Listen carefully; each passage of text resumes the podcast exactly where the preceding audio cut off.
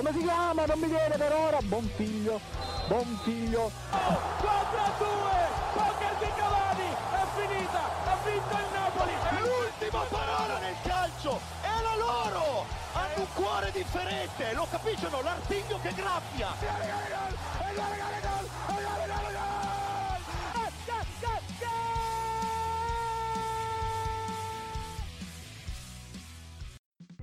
Alla Juve vincere non è importante, è l'unica cosa che conta. E questo, quella scritta che troverete alla Continassa se mai ci andrete, ed è attribuita a Giampiero Boniperti.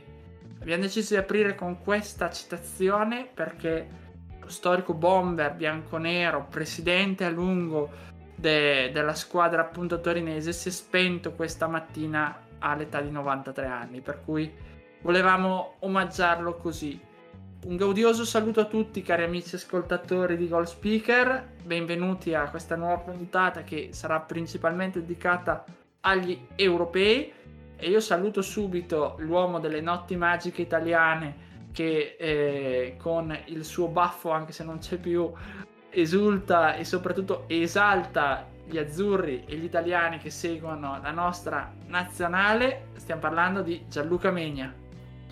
Buonasera a tutti, ovviamente il mondo del calcio perde un personaggio importante come Giampiero Boniperti, eh, dispiace molto, mandiamo le condoglianze alla famiglia ovviamente, poi sì, una grande nazionale, una grande Italia che per l'ennesima volta eh, si conferma una grande squadra, secondo 3-0 di fila, non era mai successo negli europei come nella storia dell'Italia, come nel, come nel primo caso è una squadra che convince e secondo me siamo tra le prime quattro favorite. Quindi parleremo subito adesso in nazionale, vediamo sia un'analisi, gli aggiornamenti in merito al prossimo match col Galles, però prima breve spazio con i nostri sostenitori pubblicitari, non pubblicitari. Attenzione, palla dentro, rana per Cangelli Cangelli ancora per Mazza, Mazza per Quattrone, la manovra avvolgente di Gold Speaker, attenzione, Morgan Guida, dentro ancora, palla interessante, Megna, parla dentro ancora e c'è il gol, il gol di Gold Speaker, tutti i martedì dalle 19 e il venerdì dalle 20 su Radio Statale. E rieccoci qui, cari amici ascoltatori, partiamo subito quindi a parlare di nazionale e parliamo quindi di quel match che veramente ci ha esaltato con la Svizzera. L'Italia infatti di Mancini ha superato, pensate, per ben 3 a 0 gli elvetici, grazie soprattutto a una doppietta di eh, Locatelli che sta diventando un po' l'uomo mercato di questa nazionale, oltre poi al gol di Immobile che a mio parere non ha giocato bene, anzi direi che fino a quel momento ha sprecato moltissimo, per cui nel momento in cui doveva essere proprio sostituito, decisione anche a parte del CT cioè Mancini che ha deciso di dare spazio, dare in qualche maniera eh, ancora fiducia appunto al giocatore laziale e che poi è stata ripagata col secondo gol europeo. Gianluca, come hai visto l'Italia con la Svizzera? Effettivamente un pochino, forse rispetto a quella Turchia, un calo di concentrazione c'è stato, si può dire.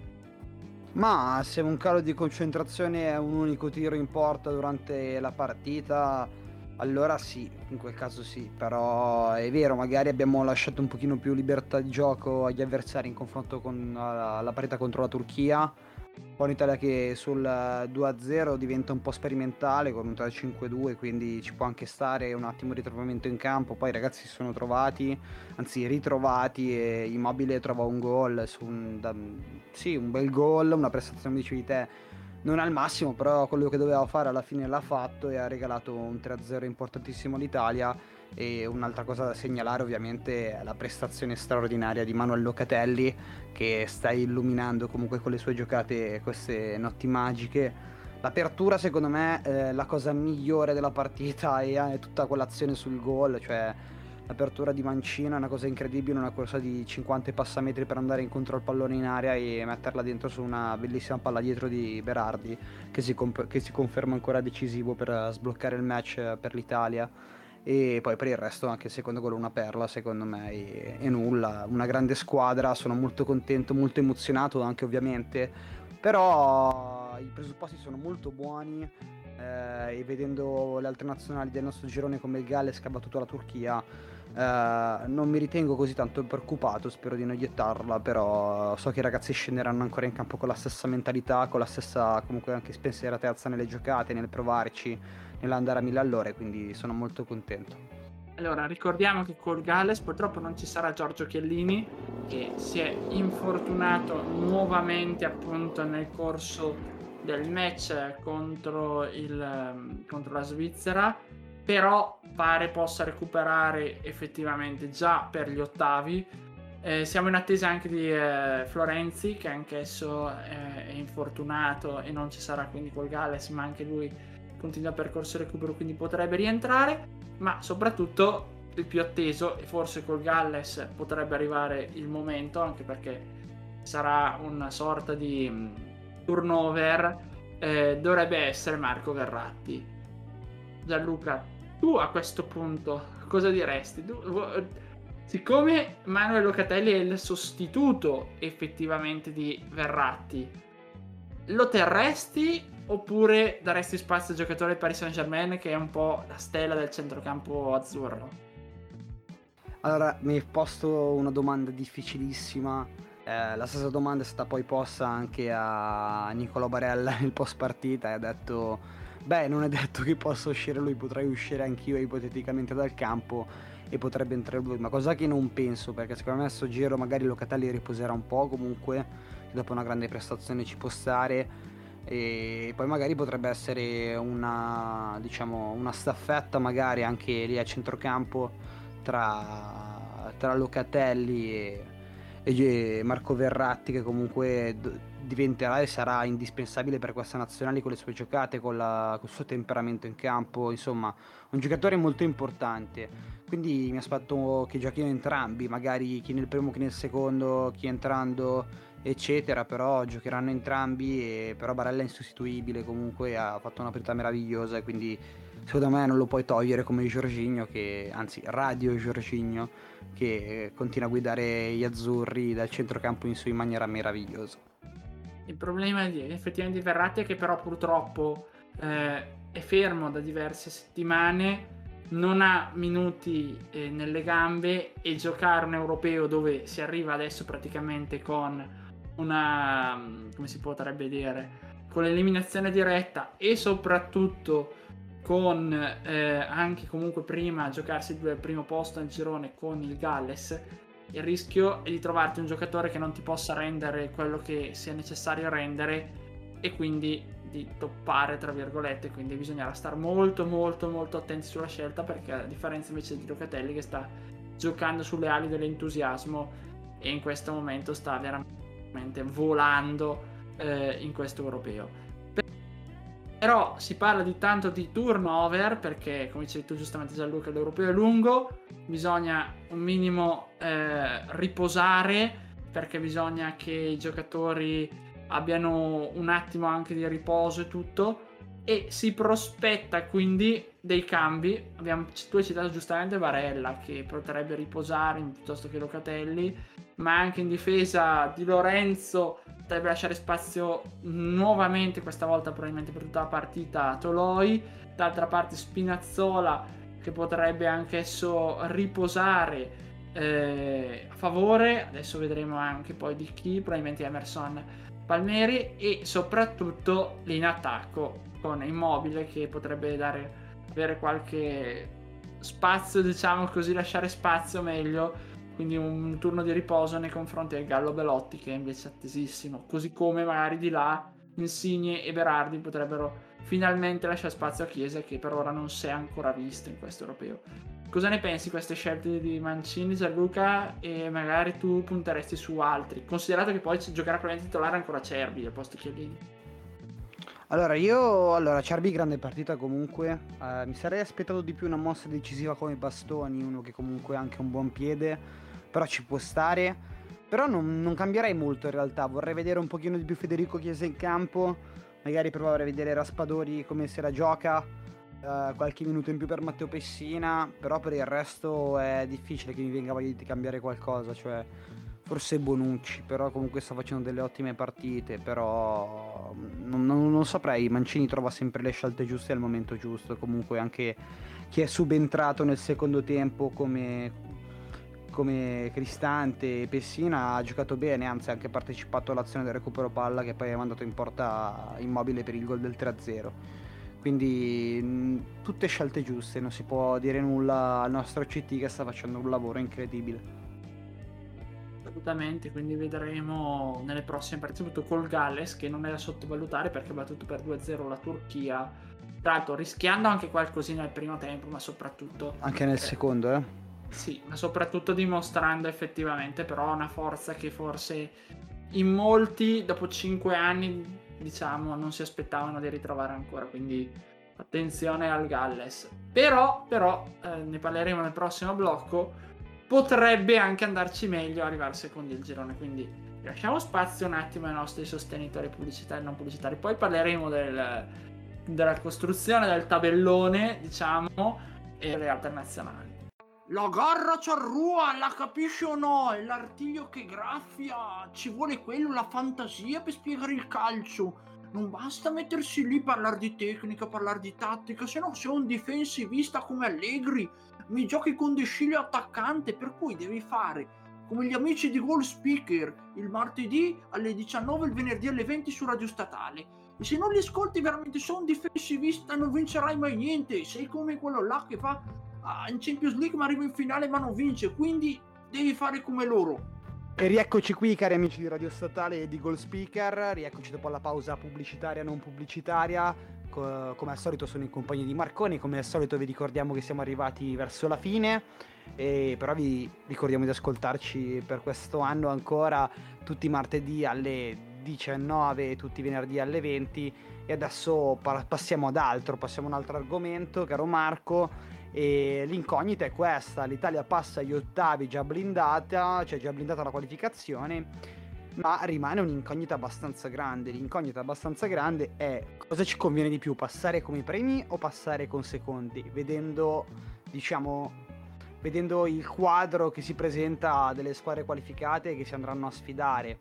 Tu hai studiato bene tutto il calendario, Marco, quindi facci sapere come, come, vi, come hai visto questo calendario, cosa ne pensi e cosa pensi che sarebbe meglio per la nostra nazionale, ovviamente. Allora, facendo anche un paragone su quello che era stato, diciamo, il 2016, quando eravamo passati come primi nel girone dopo aver battuto la Svezia, se non ricordo male, e ci eravamo trovati poi la, la Spagna che era arrivata seconda e di conseguenza era stata un po' una maledizione per eh, quel maledetto europeo lì. Poi eravamo usciti, sappiamo benissimo, ai rigori con, nei quarti con la Germania Ecco, per evitare quella situazione così sgradevole e tutto, io consiglierei arrivare secondi, quindi perdere col Galles. So che sembra un suicidio, anche perché poi puoi avere effettivamente delle ritorsioni dal punto di vista anche emotivo.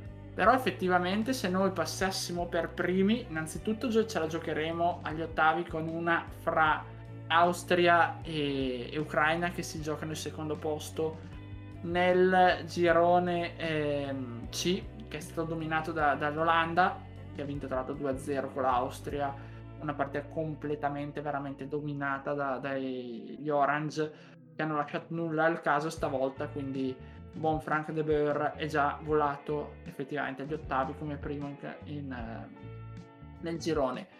Il problema è poi i quarti, perché se passassimo rischiamo di beccare effettivamente la vincente tra la prima del girone B, quindi stiamo parlando ehm, del girone che vede il Belgio per ora in testa e probabilmente sarà così perché il Belgio si deve affrontare solo la Finlandia e a meno di gravi sorprese dovrebbe mantenere il primo posto e soprattutto la terza del girone F perché ci si aspetta che eh, fra le migliori terze ci sia almeno una del girone F. È il famoso girone di ferro, per intenderci. Quindi stiamo parlando di Francia, Germania e Portogallo.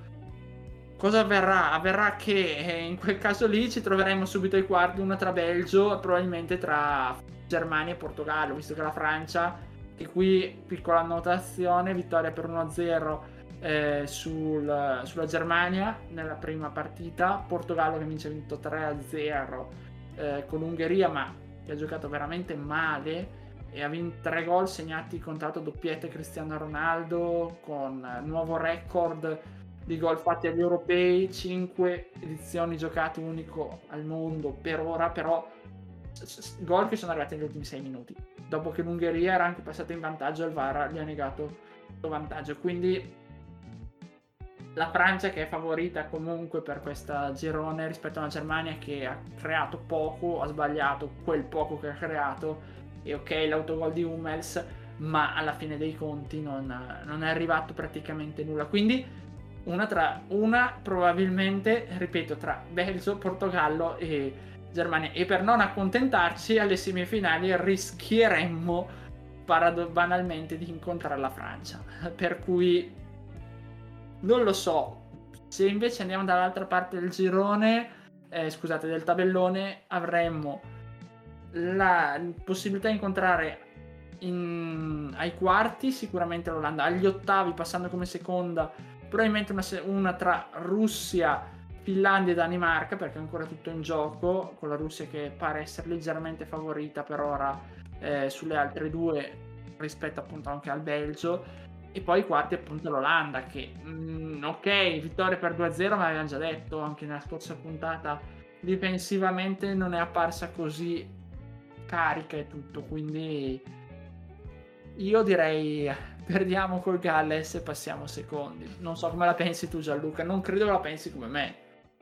Guarda Marco, uh, io vedo ragazzi, li vedo carichi, ho visto giocare il Galles, sì, molto fisico, non mollano, eccetera, ma il nostro gioco secondo me è di un altro livello in confronto a loro, nonostante interpreti come Bale e Aaron Ramsey, però penso che che siamo più forti, quindi non, non, penso neanche che i ragazzi vadano a giocare per perderla, penso che vogliano giocare anche contro le migliori e giocarsela fino alla fine.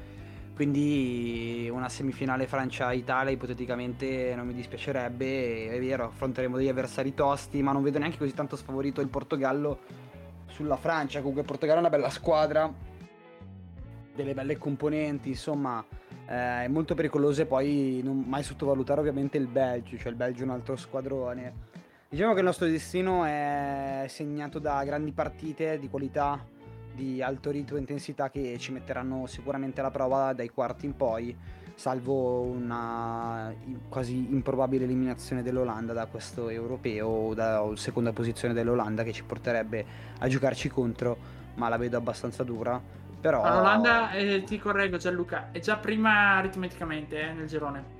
Ok, allora a posto, quindi molti problemi si risolvono e Marco, invece si parla tanto anche di questa Inghilterra che comunque ha battuto la Croazia settimana scorsa e che giocherà eh, domani, ma domani penso alle 2 a inaugurare la giornata, giocherà la sera comunque per completare il girone che poi composto da Croazia e, e Inghilterra che sono le grandi favorite di questo girone. E vedremo comunque delle partite molto, molto avvincenti, molto complicate e anche dal lato della Spagna comunque che ha pareggiato la prima partita con un Morata un po' un po' in ombra e cosa ne pensi di queste due nazionali che comunque potrebbero dare del filo da torcere anche più avanti nella competizione? Allora, l'Inghilterra poi adesso è tutto da vedere se giocherà la finale a Wembley perché pare che ci sia un contrasto tra UEFA, Seferin e il governo inglese che non vuole alzare oltre il 50% la capienza eh, per uh, la finale e le semifinali e quindi potrebbe esserci un ribaltone clamoroso in quanto la UEFA intende poi non far fare la quarantena a 2500 VIP che arriveranno per la finale e quindi spostare il tutto la Final Four a Budapest dove invece le restrizioni sono meno intense. Per cui già qui questo potrebbe essere un fattore di rischio per l'Inghilterra. Però la vedo bene è una squadra che secondo me dietro le due mie grandi favorite che sono la Francia e soprattutto il Belgio per quello mi fa molto paura la squadra di, guidata da, da Romelo Lukaku, io ti direi l'Inghilterra appena dietro, quindi può farcela. Poi vediamo stasera, giocherà con la Scozia, un derby storico che ritorna dopo parecchi anni, per cui anche lì pare comunque sarà molto favorita l'Inghilterra, che potrebbe portare a casa anch'essa il primo posto al girone. La Croazia invece, la Croazia sta faticando uh, anche in questo momento eh, con la Repubblica Ceca, per cui mh, mm, vi, vi, sapremo poi dire nella prossima puntata com'è andata, però boh, non la vedo benissimo. Come chiesto anche dalla Spagna, e anche sì, il pareggio con la Svezia non ha sicuramente aiutato, anche perché ha rischiato di subire anche una sconfitta per certi versi con la Svezia. Bravissimo Olsen nel finale, però considerato che poi la Svezia oggi ha vinto per 1-0 con un rigore sulla mm, Slovacchia, a questo punto bisogna stare attenti, deve stare molto attenta la Spagna e vincere soprattutto in questo prossimo match che credo invece si giocherà domani con la Polonia lì è decisivo. Anche perché se la Spagna dovesse vincere, la Polonia va a casa sorpresa. Sicuramente non è proprio il massimo. Gianluca, invece tu chi è che hai visto un pochino meno bene rispetto agli altri?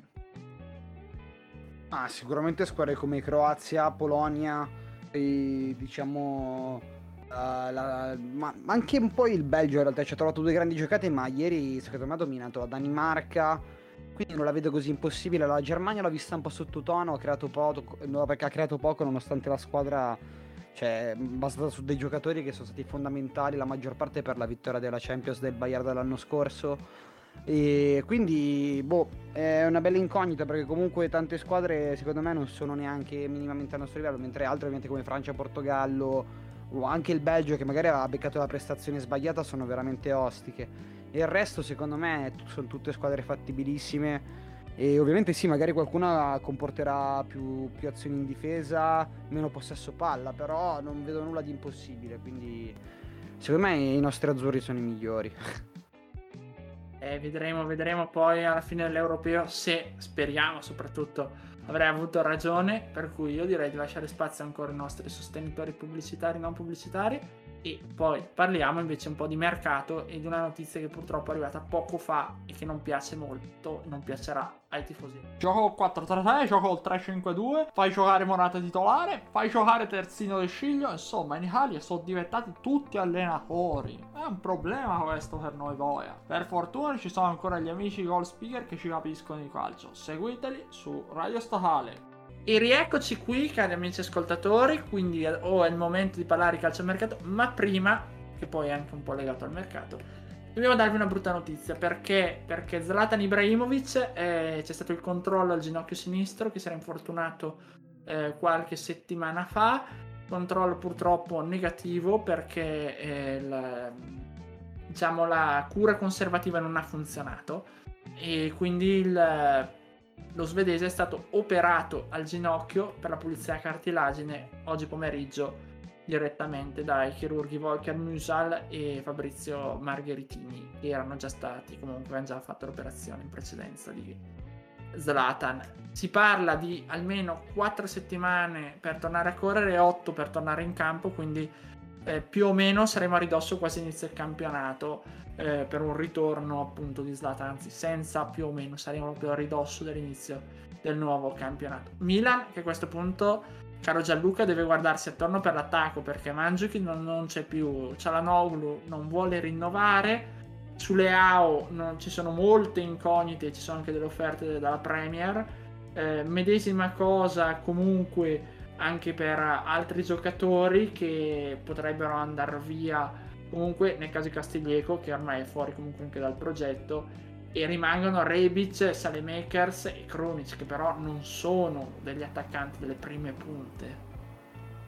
No beh quello sicuramente comunque l'affare Giroud è sempre più vicino. Poi magari qualche nome di qualche giovane uno Scamacca o un qualche giocatore del genere può tornare molto utile al Milan io se fossi nel Milan dopo, le, dopo l'Europeo Under 21 fatto da Cutrone lo riprenderei all'istante come riserva d'oro che quando entra segna, esalta.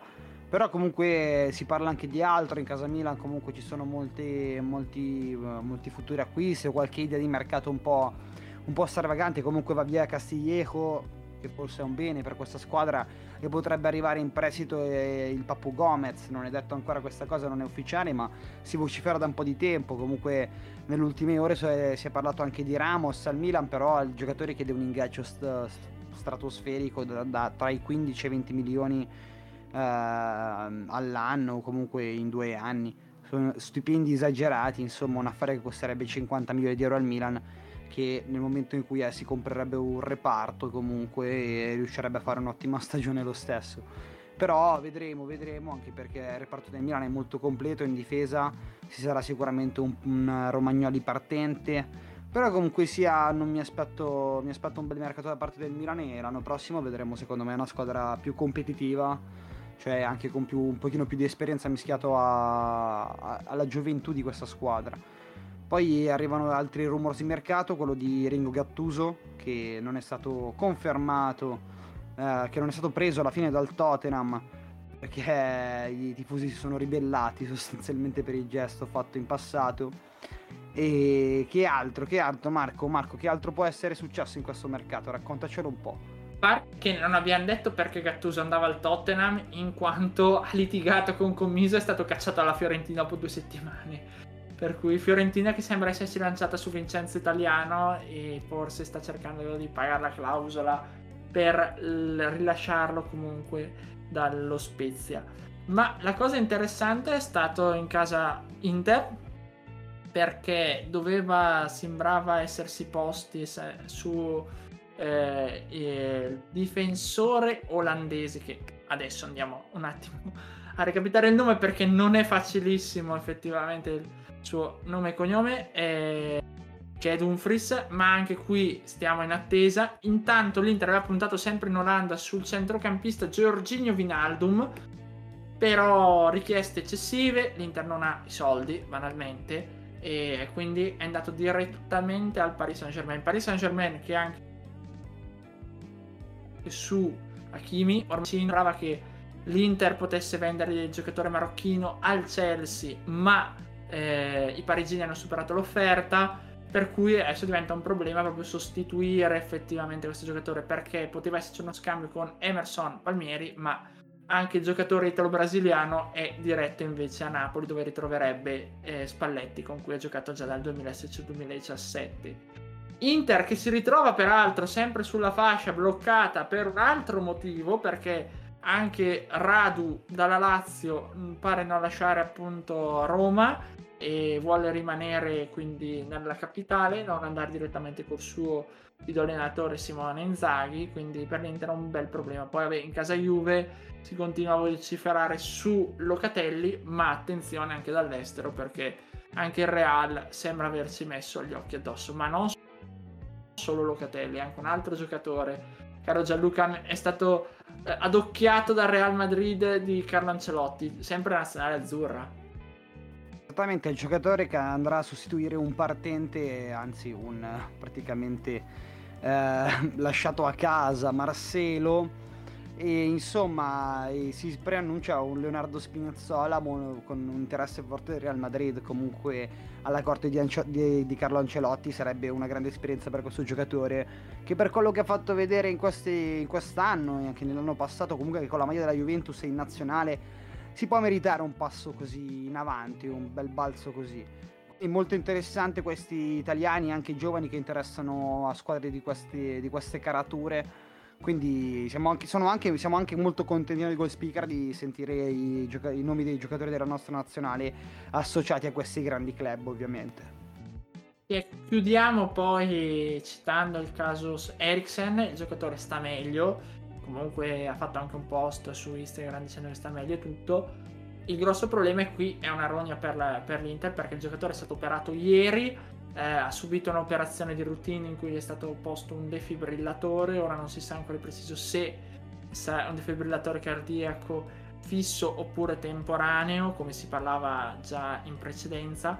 Qualora fosse fisso, 99,9% su 100 non giocherà più all'Inter e in Italia perché le regole della federazione italiana comunque in questo ambito per avere l'idoneità sportiva non consentono eh, di giocare appunto con un defibrillatore per il rischio di nuovi casi di cardiopatie di miocardie come pare essere avuto appunto Eriksen quindi un'infiammazione del, della parte esterna del muscolo cardiaco oppure la rottura stessa in uno scontro di gioco con un defib- del defibrillatore rillatore, per cui siamo in attesa, ma eh, il rischio è che il buon Eriksen purtroppo eh, non giocherà più con l'Inter, quindi Inter che senza Eriksen, soprattutto senza Sensi, giocare sul mercato e cercare dei sostituti a centrocampo. Gianluca, io ti saluterei facendo anche un grosso augurio comunque a Eriksen di poter tornare presto in campo, se non in Italia qualche altro club, ma comunque di stare bene perché quello che è successo veramente è un miracolo e anche se non dovesse rientrare a giocare di poter proseguire una vita normale e tranquilla. No, esattamente, ci auguriamo il meglio per lui, ci auguriamo che possa tornare in campo. Ci dispiace molto di non poterlo, di non, probabilmente non vederlo più nel nostro campionato, anche perché, era, anche perché è un grande giocatore e siamo con, molto contenti ovviamente della sua ripresa. E nulla Marco, io ti saluto, ti ringrazio come al solito e eh, ringrazio tutti gli ascoltatori della Radio Statale, vi mando un bacio, un abbraccio e vi auguro una buona serata. E anch'io vi saluto, vi ringrazio per averci ascoltato. Noi ci vediamo martedì alle ore 19 sempre su Radio Statale, parleremo ancora di europei e non posso far altro che salutarvi con l'augurio più bello in questa situazione che è quello di Forza Azzurri.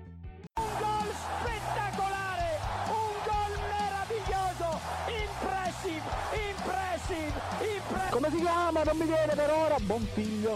Buon figlio. 4 a 2, poker di Cavani, è finita, ha vinto il Napoli. L'ultima parola nel calcio è la loro. Hanno un cuore differente, lo capiscono? L'artiglio che graffia.